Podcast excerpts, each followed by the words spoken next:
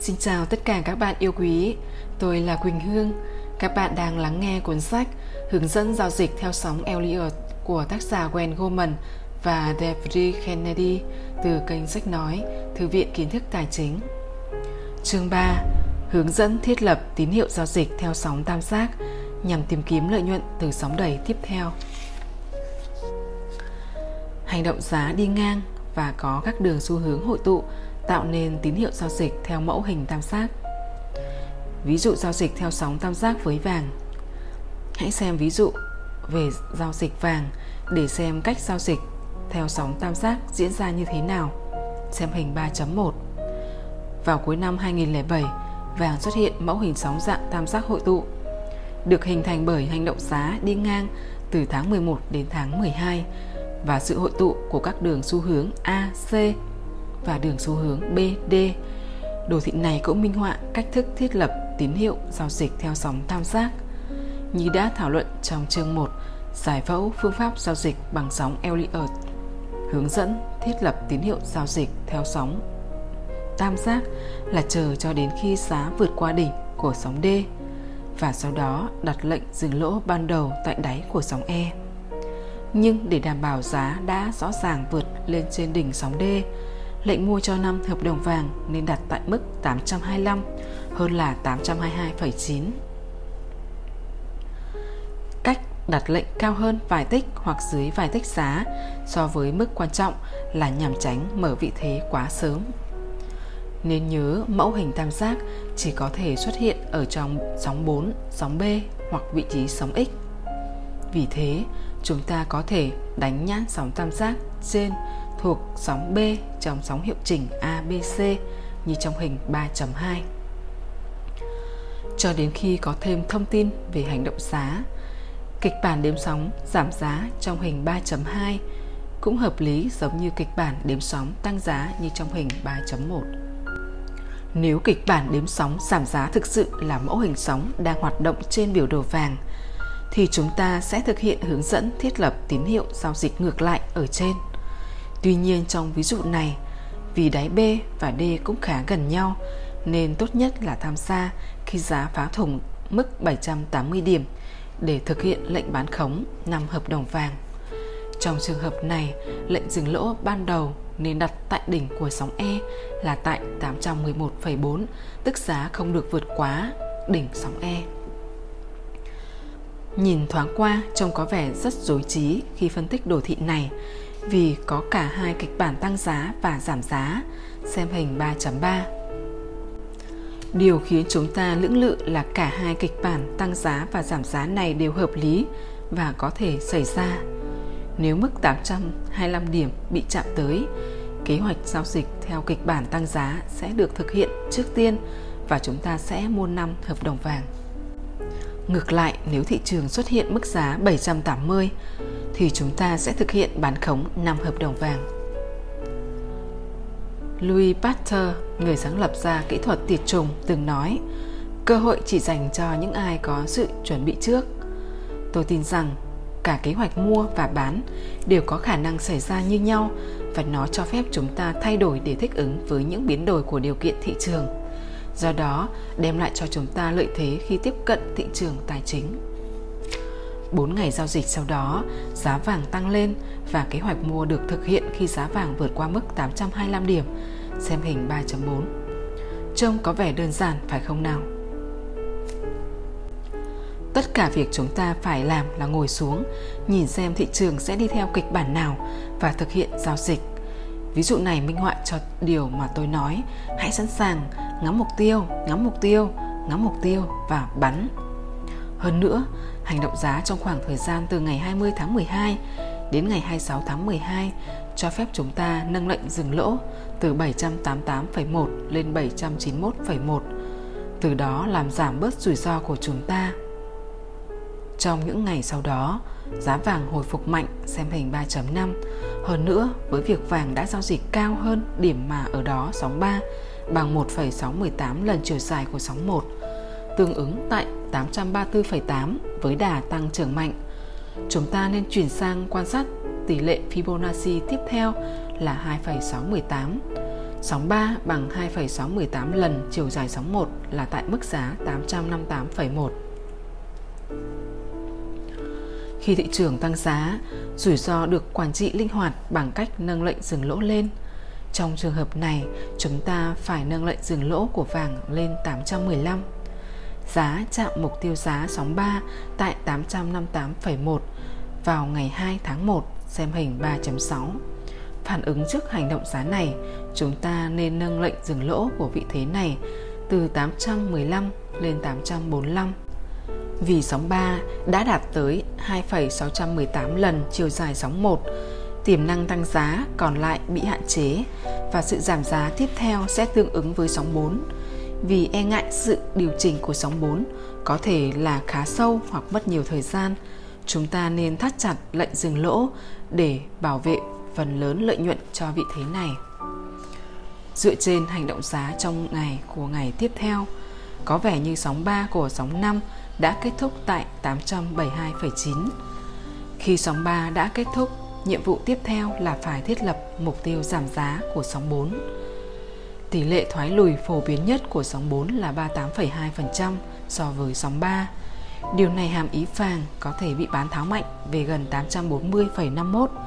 Do đó, để bảo vệ lợi nhuận đang có cho giao dịch này, lệnh dừng lỗ có thể nâng từ 845 lên 855,2 xem hình 3.7.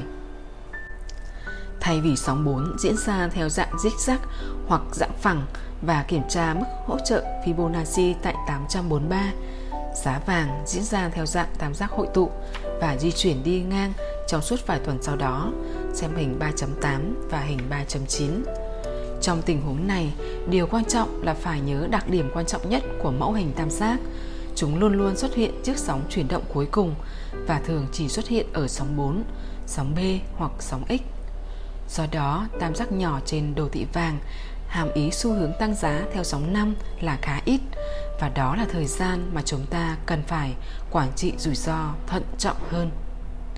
Do đó, chúng ta nên thắt chặt lệnh dừng lỗ lên 860 và sau đó là 875 xem hình 3.9.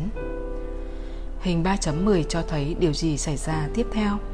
Vị thế giao dịch của vàng của chúng ta nên được đóng vào ngày 9 tháng 1 khi giá đã giao dịch dưới mức giá 875. Kết quả như thế nào? Trong 9 ngày giao dịch, vàng đã tăng hơn 6%, mang lại một khoản lợi nhuận khá lớn, 1.660 đô cho mỗi hợp đồng.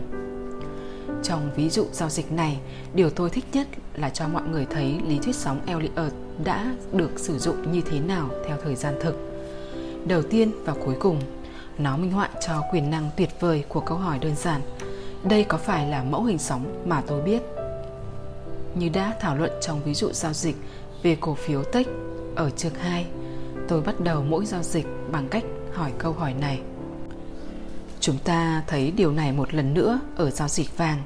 Hãy xem hình 3.1 lại một lần nữa và tự hỏi chính bản thân đây có phải là mẫu hình sóng mà tôi biết tôi chắc chắn khi phân tích dưới góc nhìn sóng Elliott bạn sẽ đồng ý đây rõ ràng là mẫu hình tam giác hội tụ. Vì chuyển động giá đi ngang và có các đường xu hướng hội tụ. Tôi cũng thích ví dụ này. Đầu tiên chúng ta cảm thấy do dự về hướng đi của thị trường. Có hai kịch bản đếm sóng đều có khả năng diễn ra như nhau. Một kịch bản tăng giá và một kịch bản giảm giá.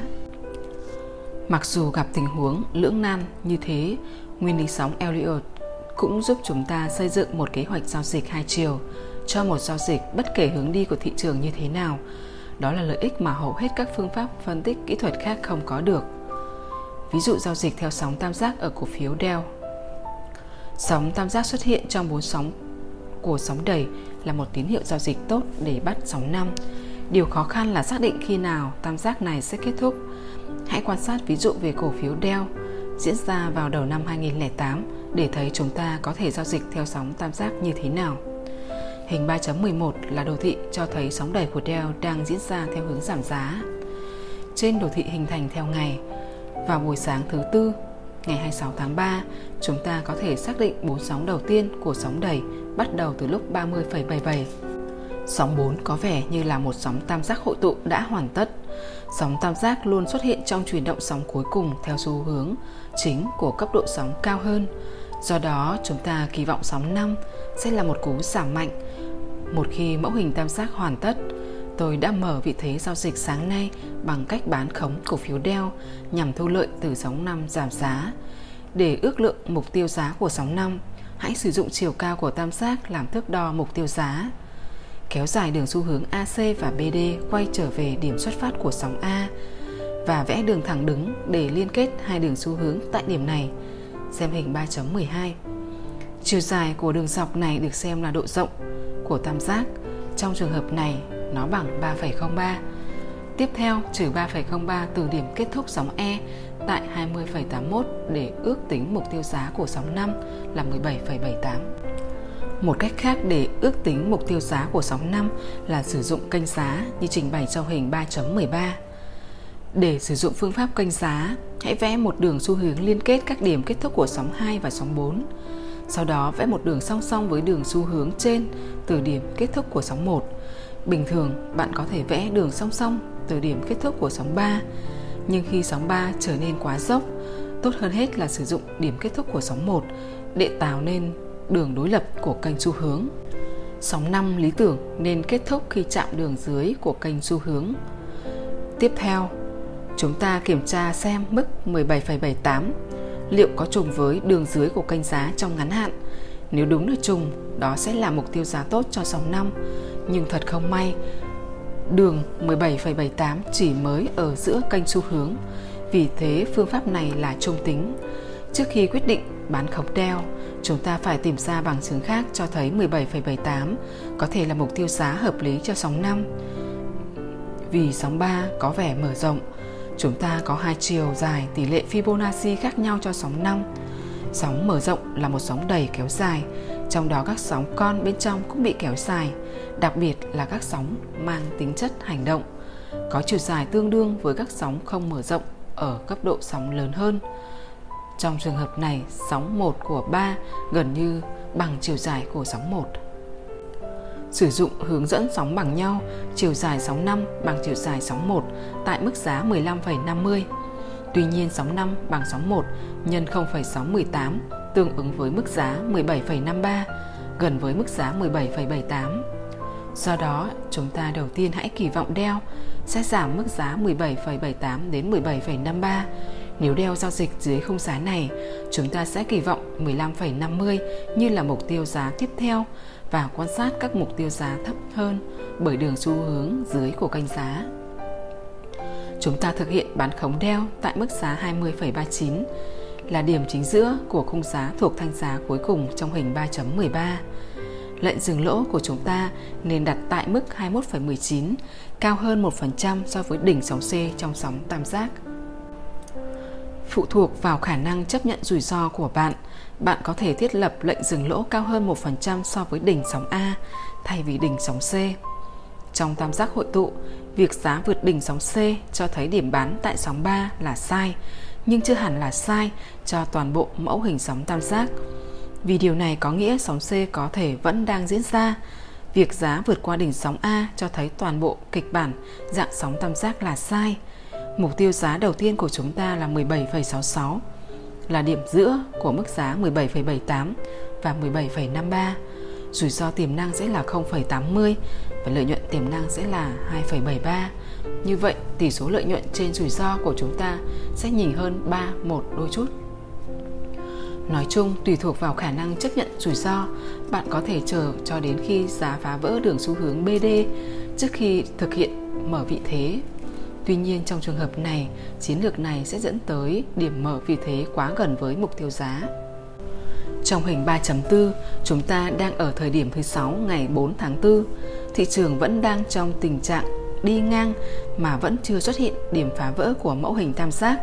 Thực ra, giá đã vượt qua đôi chút đường trên của kênh giá, nghĩa là đã rung lên một chút cảnh báo nào đó.